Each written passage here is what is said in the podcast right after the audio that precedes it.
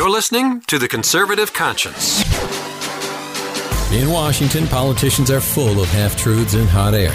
The Conservative Conscience is here to help you cut through the rhetoric and noise and explore the politically right way to think about the issues. You'll dive into one of the most insightful conservative minds in America, Conservative Review Senior Editor Daniel Horowitz. Using pure common sense and ignoring the groupthink, Daniel breaks down the major issues in Washington. You are now entering The Conservative Conscience. And welcome back to The Conservative Conscience. This is your host, Daniel Horowitz, in the house here at CRTV, powered by Westwood One, Thursday, January 17th, or make that January 18th. I'm losing track of time because I am so out of my mind. We're going to have a government shutdown. Get the toilet paper, get the eggs and milk, get the duct tape. Oh, whoops, I forgot. We already have a government shutdown. We have the ultimate government shutdown, the shutdown of our system of governance that we adopted in 1789, where we have a judicial autocracy, where the members of Congress do not represent us. They don't represent our concerns. They care more about foreign nationals, or exclusively about foreign nationals, rather than caring about Americans. Our side of the story doesn't get out. We have no social contract. We have no social compact. That is the true government shutdown we have. Now, how do we reopen the government? And I'm not talking about 17% of the non-essential bureaucracies. I'm talking about the real systemic shutdown. There's a lot of things we need to be doing. But obviously, we have to elect like-minded individuals that genuinely live and breathe our values and are willing to give voice to them and utilize the stratagems, the legislative initiatives, and not just serve as a vote, but a voice for our virtues and our ideas. I promised you guys earlier this month that this year we'd be kicking off our Meet the Candidates series. And, you know, after the entire Alabama fiasco, as you guys know, I really wanted to walk away from this. Just focus on issues. It's so hard vouching for people and spending the time to research them personally, research them on a policy level, then give them over, put my name on them, try to do everything I can for them, and then who knows what's going to come out about individuals. But then I started to see a number of really patriotic people want to make a difference and run for office, and they're looking for some sort of platform. Maybe not necessarily to launch them, but in some cases to launch them because they can't find a bigger platform willing to, you know, give them that opportunity. And I don't want to waste y'all's time and, you know, present you with people that have no shot of winning. But, you know, I definitely want to serve as that platform. So we're going to do things a little differently. For the most part, I'm not going to be endorsing most people. I'm just going to bring them on and give them an opportunity to discuss not just the issues, but some systemic ideas that will give you a chance to see if they're for real, if they're worth your support, if you want to donate to them.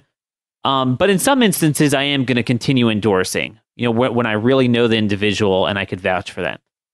And I'm really happy to kick off our series with someone who I indeed already endorsed, and I'm going to link to the article and show notes. And his name is Chip Roy. To a lot of you guys, he's not going to need an introduction. Because he is literally one of us, literally has been in the foxhole. It was just a couple months ago we were together fighting on healthcare together when he was the head of the 10th Amendment Project at the Texas Public Policy Foundation. He's widely known as Ted Cruz's first Senate chief of staff, who is really responsible in many ways for making Ted Cruz's first year probably one of the most successful freshman years ever for a senator. He was also chief to Ken Paxton, Attorney General of Texas, as well as holding many other positions. Bred and born Texan. He's now running, putting his name in the hat for Congress for Texas's 21st congressional district, being vacated by sitting Congressman Lamar Smith. And with no further ado, it's an honor to bring Chip to the Conservative Conscience. Hey, Chip, welcome. How are you?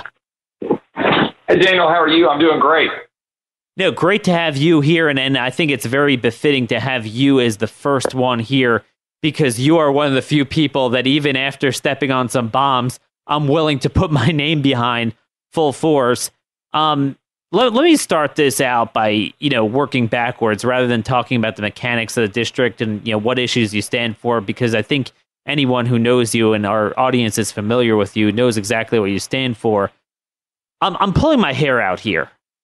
I'm watching this week unfold. And, this is different than any other issue where on healthcare, on spending, on the role of the federal government, the proper role of the states, no one's giving voice to our concerns. That's old news. But here you have the entire government of both parties fixated on the emergency of what to do with foreign national illegal aliens. And there is nobody giving voice to our side of the story, to the crisis of terrorism from immigration, of criminal aliens, of sanctuary cities, a sanctuary fix, a criminal alien fix, an asylum fix.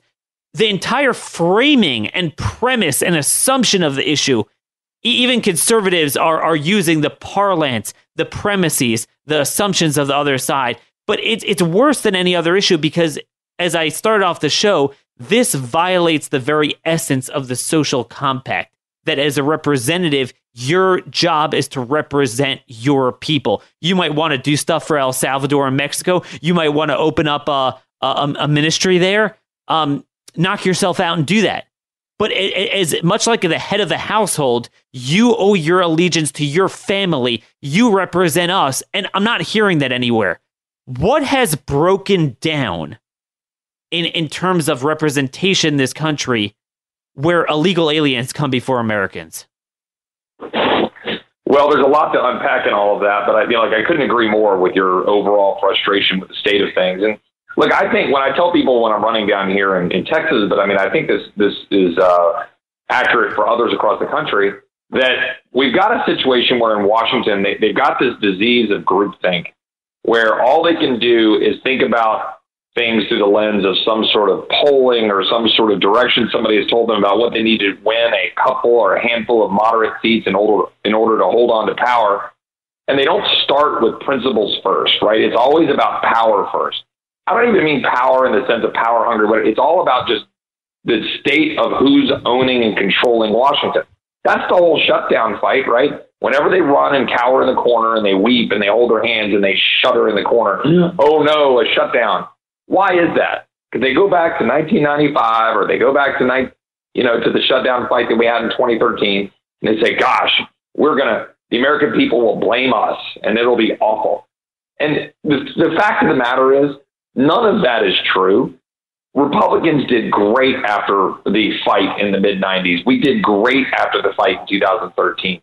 The American people are desperate for leadership, and they are desperate for leadership on all of these issues: spending, immigration, healthcare freedom, none of which any of our so-called leaders, the biggest oxymoron in the history of political lexicon, our, quote, leadership in the Congress, none of them want to stand up and defend what the American people want, which is a sensible, secure border where we have legal immigration that's focused on the United States of America first and not immigrants first, where we have healthcare freedom in our country, and we're not spending our children into oblivion and increasing the size and scope of the federal government.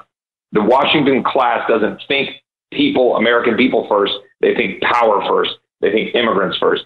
They need to think about the United States of America and the people first.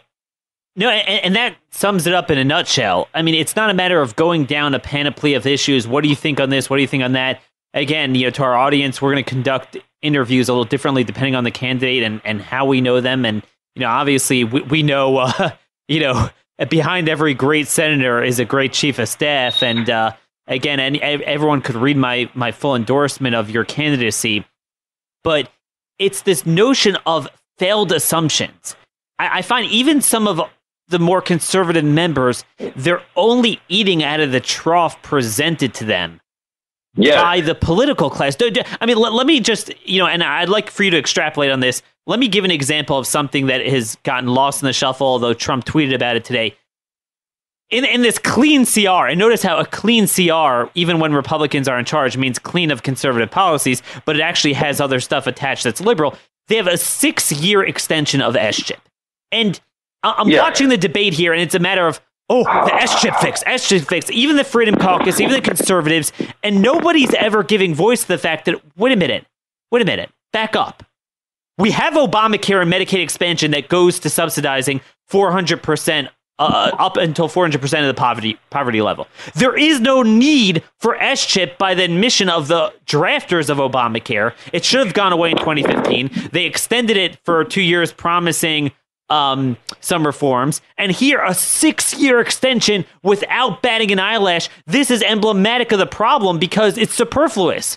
And I don't hear anyone giving our side of the story on this issue. No, it's extraordinary, Daniel. I mean, only in Washington could conservatives, supposed conservatives, they're not really conservative, supposed conservatives, be raising up the flag and trying to trumpet how great they are for trying to hold the line to get a CR passed that includes a program which needs to be reformed and or done away with, and do so to try to juxtapose that up against an immigration effort, i.e. Dreamers, DACA, that isn't even in the bill being held up. I mean, it's extraordinary. It's a logic that you can't even put together, and American people are just dumbfounded when they find out these things. But that's what's happening. You're now having Republicans applaud themselves for passing a continuing resolution to fund our bloated government, to blow caps on spending to hold any kind of restraint in place, and fund a program which is deeply flawed, does not empower states enough, doesn't do enough to actually help the people it's supposed to be helping, and does nothing but increase largesse and drive up healthcare costs. And yet they pat themselves on the back as if they're some sort of political geniuses. And that's the thing. The last year or so, we've really focused here at CRTV, CR, Conservative Conscience, all our platforms. We've focused a lot on immigration and healthcare because in many respects, immigration is the most systemic issue for the whole of the people, most consequential issue, national security, sovereignty, society, the future orientation of our society. Healthcare is the linchpin to our economy, to freedom, to fiscal solvency, to reorienting the priorities of government, to restoring the free market. And on both of those issues, I'm finding nobody is approaching it from the premise of our way of thinking, even the conservatives. So, Chip, I'm going to grade, normally you grade with a curve down. I'm going to grade you with a curve up. Other people I'm going to have on, we're just looking for another member of the Freedom Caucus. And that would be a big step up because, frankly, most of the people we're electing are, part of the other side, even in conservative districts. But we need a leader. And the Freedom Caucus was a good idea, its conception. But clearly, it's not achieving quite the results we want. I'm curious, again, because we know where you are on the issues. We know you understand the issues, the strategies, the legislative process, like very few who are going to be running, even people that share our values. How do you think...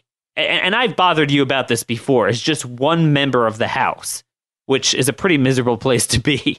How do you plan on taking this to the next level, whether it's the Freedom Caucus or something else, to serve as that multiplying force to at least give voice to some of our issues? Sure. Thanks, Daniel. I mean, look, first of all, let me answer it in two parts.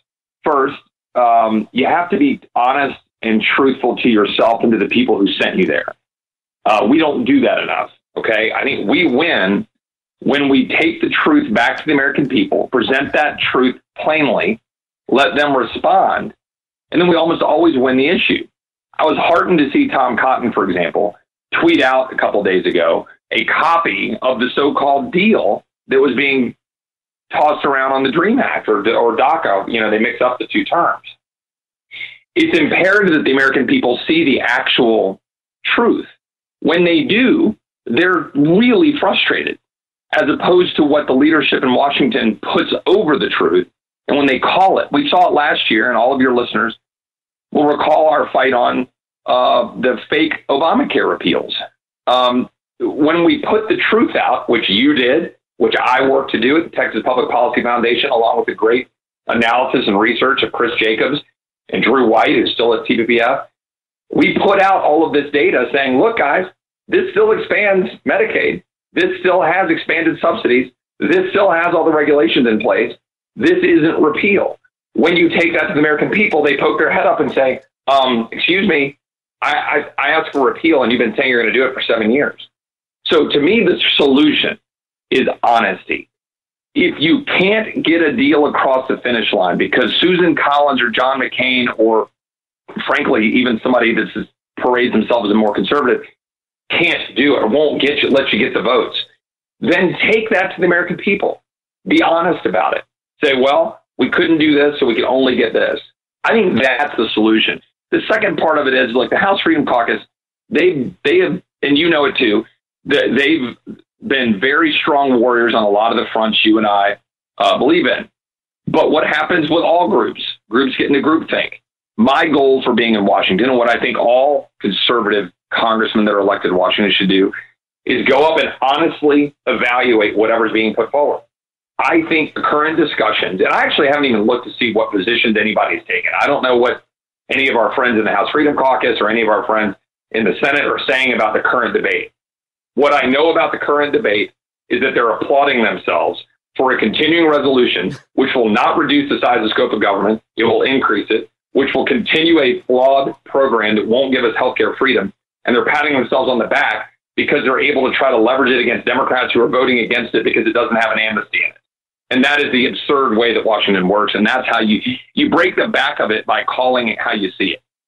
Wow. And in case our listeners think he got that from my article, it just came out while Chip was on a previous radio program. So I know he could not have read it, but I literally made that very point, that even among the Freedom Caucus guys, and look, I love a lot of these guys. I talk with a lot of them. We're measuring success of the impending budget bill, assuming it passes the House and Senate, is at least we didn't toss an interception when we had possession of the ball. So they have the House, the Senate, the White House, and, well, at least the Democrats didn't succeed in tacking on an amnesty to a budget bill. Well, what about us tacking on defunding sanctuary cities, on our immigration priorities, cutting spending? And by the way, Chip, how is it that 2 years after the seminal videos came out about Planned Parenthood, this is a simple private organization caught harvesting baby organs with taxpayer funding, that you just simply, we're not even talking about systemic entitlement reform. You just don't fund a private criminal entity harvesting baby organs. It's not even on the table. It's not even a demand. And Republicans have all three branches. I mean, no one's even bringing it up. I can't believe it. Well, I wish I could say that I didn't believe it either, but we've seen it. We've seen it in action. And, I was at the Attorney General's office when a lot of those videos were breaking. And so I had the unfortunate job, along with some of the staff in our office, of watching a lot of these horrific videos. And we won't get into that here, but it's needless to say that any single tax dollar would ever go to allowing that sort of thing to occur is barbaric, and it's shameful. And the GOP lacks the direction, focus, and fortitude to drive an agenda that goes through these very common sense positions and take them to the American people and win the argument. That's where I think you see the breakdown. When Senator Cruz went to Washington, the first in 2013, his goal was to take what he did campaigning, where he said that he was going to fundamentally transform the Senate, and then take that and say, look, we need to go win minds and hearts. We've got to go win the argument. That's what you have to do. Ronald Reagan did that well. Margaret Thatcher did that well. And frankly, and a little credit to Trump cut through some of the noise in his unique way of doing it in a way that gets people mobilized. But we need to add, I think, the layer of intellectual heft to all of that, about talking about why we believe what we believe, and convince the new generation of Americans as to why they thrive and do well when we give them limited government, and why we protect our society when we stop the barbarities of things like Planned Parenthood. And we just got to lead and win the argument. Wow, that's an important point there, because, obviously we've criticized Trump for 2 years on many fronts, whether it's issues or his character. But one thing we pointed out, and it's very evident recently, is in his Jerusalem speech, he spoke about the need to challenge failed assumptions and failed ways of doing it, things. I loved it. And he's asking the question, why? Why are we giving money to Pakistan? Why are we giving money to the PLO? Why are we bringing in so many people? While we bring in some wonderful people, we bring in way too many people that don't share our values or our net fiscal drain or don't assimilate. It makes no sense. And I think this is what's distinguishing your candidacy from how many people are running in the primary? Yeah, unbelievably, there are 18 running in the primary for this particular race. Your district is a perfect case. You have a long-held Republican district, open seat after decades. So everyone and their grandmother wants to run because it's a safe Republican seat. 18 Republicans run. Here's the problem. Let's go back to Planned Parenthood. Every Republican is pro-life, except almost none of them are, because they check the box, but they will not give voice to the strategy and drive a narrative and a strategy and direction to actually put it in place when the opportunity presents itself, like in budget bills. And this is what's so frustrating. You mentioned Tom Cotton, and I think that's also a great example.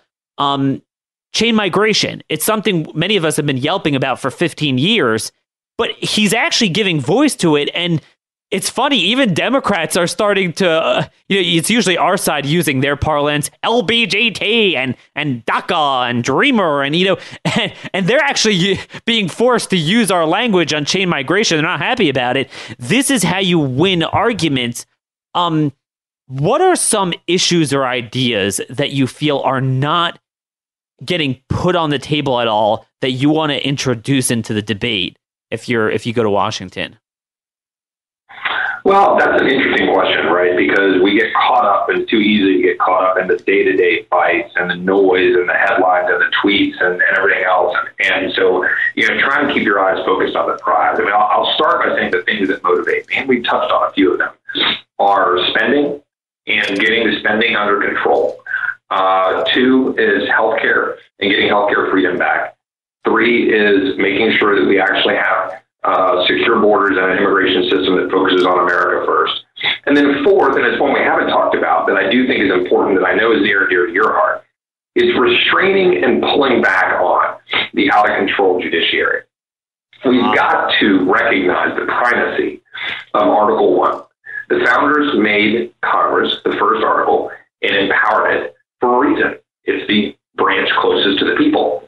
And specifically, the House of Representatives, I might add, is the part of the Congress that is the closest to the people, the people's house, as they call it. And we can restrict what the judiciary does. We just have to have the willpower to do it. We can restrain their jurisdiction. We can impeach judges who are out of line, like this Ninth Circuit judge or judges that are flouting the president's obvious constitutional authority to make decisions about who can come in and out of our country, particularly people that pose a threat to national security. And just impeach the judge. Restrict the power of judges over certain areas where they're extending beyond what they should. I think that would be a critically important thing to do. And one other area, and not to bounce around too much, but I'd add one more to the list, is we need to exercise our Article One powers in Congress to restrict the power of the bureaucrats, not just the judges, but the bureaucrats. And the president is running into this, and his new secretaries and heads of agencies are running into the problem of deep state. Well, some of the power probably already exists, frankly, but Congress could speak with a clear voice to say that these civil servants, so the people in civil service and part of these federal unions that are just entrenched in the bureaucracy, that are flouting the will of the people, they should be removed. It's absurd that they're sitting there untouchable and ruling from on high from some cubicle in the outer reaches of D.C. or Maryland or Virginia. So I would say those are two things we haven't talked about that I think are fundamentally important to transforming Washington. Wow. I mean, you're basically talking about reopening our government, the real government shutdown. And, I laugh when they talk about the 17% shutdown of the non-essential employees. We have district judges shutting down our nation state, our sovereignty, much less our bureaucratic government. We literally are a year into Trump's presidency, and he literally cannot enforce federal foundational sovereignty laws. Not just his discretion to do so, but his requirement, for example, to cut off non-immigrant visas from some of the countries on his list is actually required by the 2002 9/11 law, which no one follows. DACA, they're now saying a president must follow the illegal act of another president that made denizens of aliens something Hamilton said only a king could do. And everyone just takes it at face value. Done. A district judge could just shut that down. And then now they're saying that you have to have whatever they call those operations for changing your chromosomes in the military, allow them in and actually have DOD pay for them. So now the district judges have become commander in chief. Chip, I can't get anyone who's willing to give voice to this. And the funny thing is nothing else matters. Elections won't matter. The issues won't matter. Because right now, as we're speaking, we're having this debate over the budget and legislative amnesty. Right now, we have judicial amnesty. Right now, that's in place. So my question is, and I've kind of gone over here, but I know as a House member, you know, you have a very small staff and you're familiar with that, much smaller than Senate. And there's kind of the overwhelming factor that the left is fighting us on 10 different fronts on a given day. And usually we don't have anyone giving voice in a meaningful way to more than one of those issues at once. Do you have any ideas of how to work with other members to create maybe, and I know you said we need to eschew groupthink, but you do need to work with other people to just get out of this overwhelming factor, just that, you know, you have constituent work you're going to have to deal with, small staff. How do you plan to accomplish this? Well, sure. I mean, it's a good question. It's not easy. You do have to focus heavily on the concerns of your constituents in your district and make sure you've got staff focusing on those. But I think people overplay the extent to which you need large numbers of staff, as opposed to needing the willpower to make succinct and simple statements and positions very clear, and mobilize the American people and work with outside folks to mobilize a grassroots effort to drive and change the narrative. That's the key to winning in Washington. If these guys sit around and sit in some room and they get together and they go, okay, we got 8 guys or 10 or group guys and gals deciding, well, let's focus on the Article One powers and how can we refocus our efforts on improving and increasing the power of the Congress. That's all stuff you do in some sort of, law school, classroom setting. You just need to state the need to reassert Article One powers and go give a list of things to go do it with. And then get the American people behind you. They want it. They get it. They want bureaucrats to stop being empowered.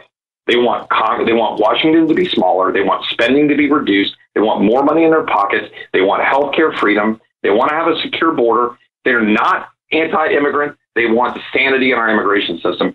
And we can take back the power from the judges and the bureaucrats. You just got to have the will to do it. And I don't mean to make it sound simple. It isn't easy to do, but we have playbooks that have succeeded.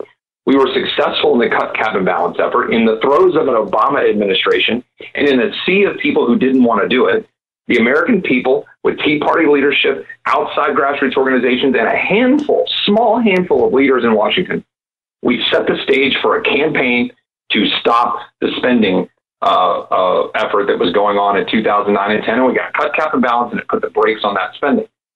We had a successful effort when we were in the past, when we've been able to go forward and push and fight, whether it was welfare reform and other things that we've done. But what we refuse to do is lead, and instead they cower in the corner with shutdown concerns. Lastly, I'll just say, you've got to be willing to use the tools that we have to frame the debate. And the debt ceiling fights and the CR fights are those tools that we have. And if we're afraid to use them, then you're not going to have any leverage for power. And if they unilaterally disarm by saying we're going to run away from a shutdown, you have no leverage to change and win the debate. Wow. There you go, folks. I mean, you're not going to hear that from too many other candidates that are just that familiar with the tricks and understand from the get-go how to fight back against it, how to use it. And I think what I'm hearing from you, Chip, and what I'm definitely seeing from my space, very much involved in the conservative grassroots, conservative media, I sense that conservative voters, and again, I think a lot of what we're talking about is really intuitive to everyone, not just conservatives. they like to rally behind something. And I find we succeed if we have either an idea, a blueprint, or a bill, a legislative bill, HR this. And it's easy to message, it's intuitive, it's common sense, and you have an inside-outside game, an inside strategy to work it through a debt ceiling, a budget bill, a certain leverage point, outside strategy now with social media. You could easily be a voice in that platform. And I'm watching the Raise Act.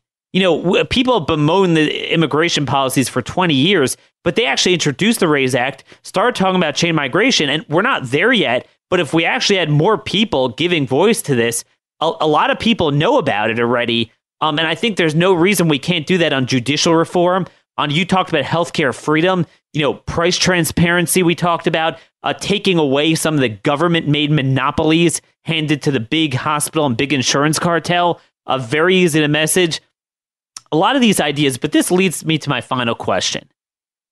How do you solve the enigma of getting elected? In other words, let's take healthcare. A lot of the reason why nobody touches on this stuff is because, well, the insurance cartel, they're among the most prolific donors to both parties.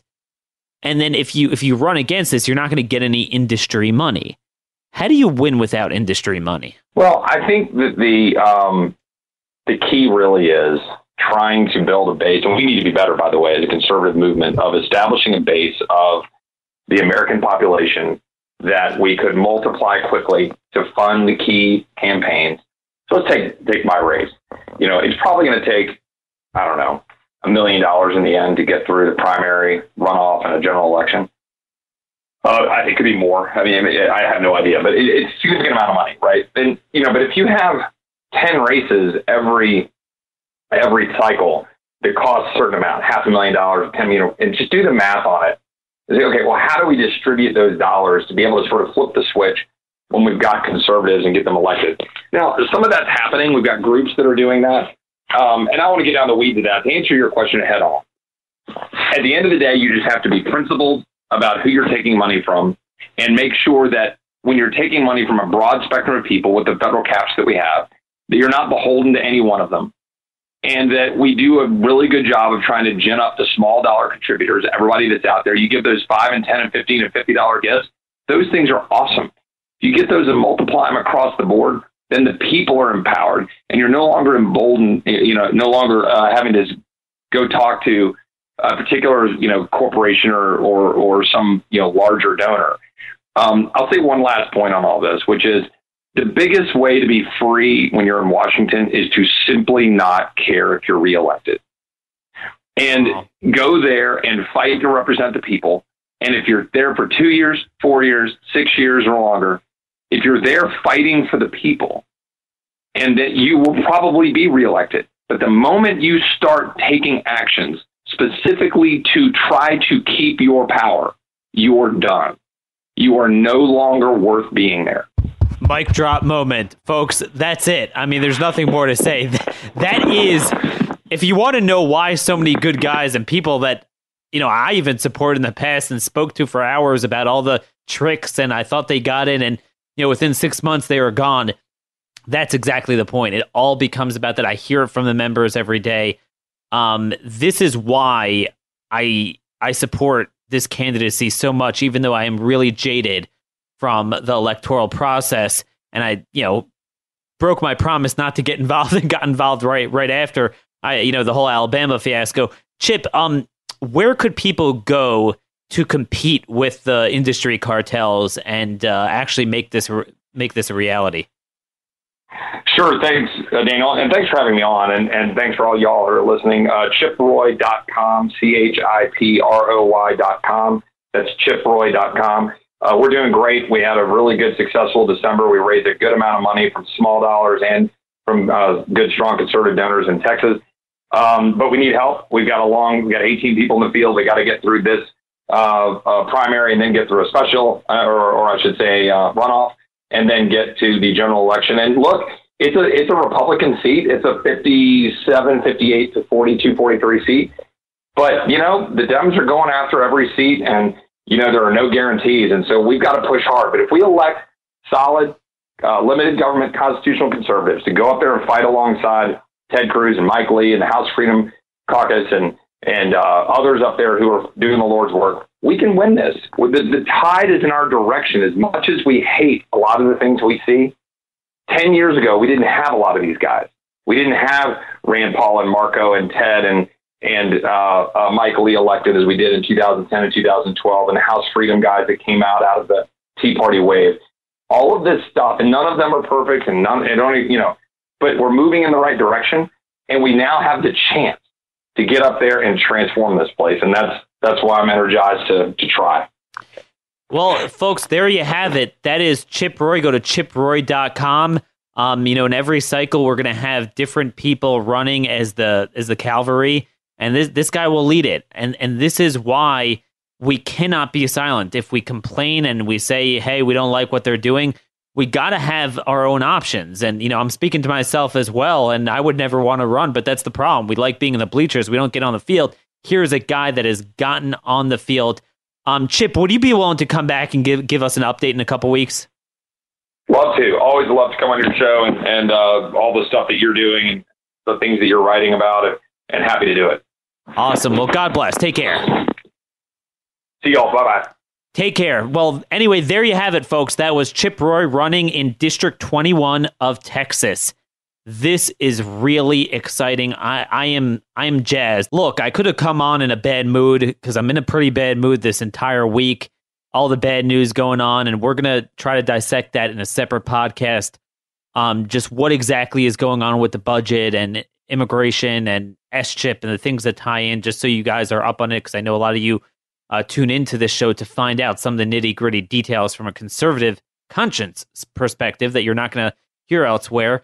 And to our Westwood audience, look, we're going to try to do this more often and bring you voices that are out of the box. But I will tell you, it's going to be hard to find people like Chip that, have the background on the issues and worked in the system and are that conservative, but that principled, that articulate, and also understand the, ability, the need to run a proper campaign and raise money. If I could duplicate him, I would. But that's why we had him on first. Kind of a hard act to follow for some others, but we will be try to bring you one a week. Let me know your feedback. Let me know, I know I've been getting some notes from people running for office. I can't promise to get to everyone, but we will try. And, also I just do want to note, if you're running for office and you don't plan on raising, more than $50,000 to $100,000, I can't waste time I can't waste my listeners' time. It's just the reality. And I don't know how to raise money, and this is the problem with many of our people, but you got to do it. Even Dave Bratt, which was the biggest miracle upset, he did raise at least $130,000 in the primary. So if you're just there at $20,000, $30,000, I'm just telling you, it's not going to happen. You do have to raise the money.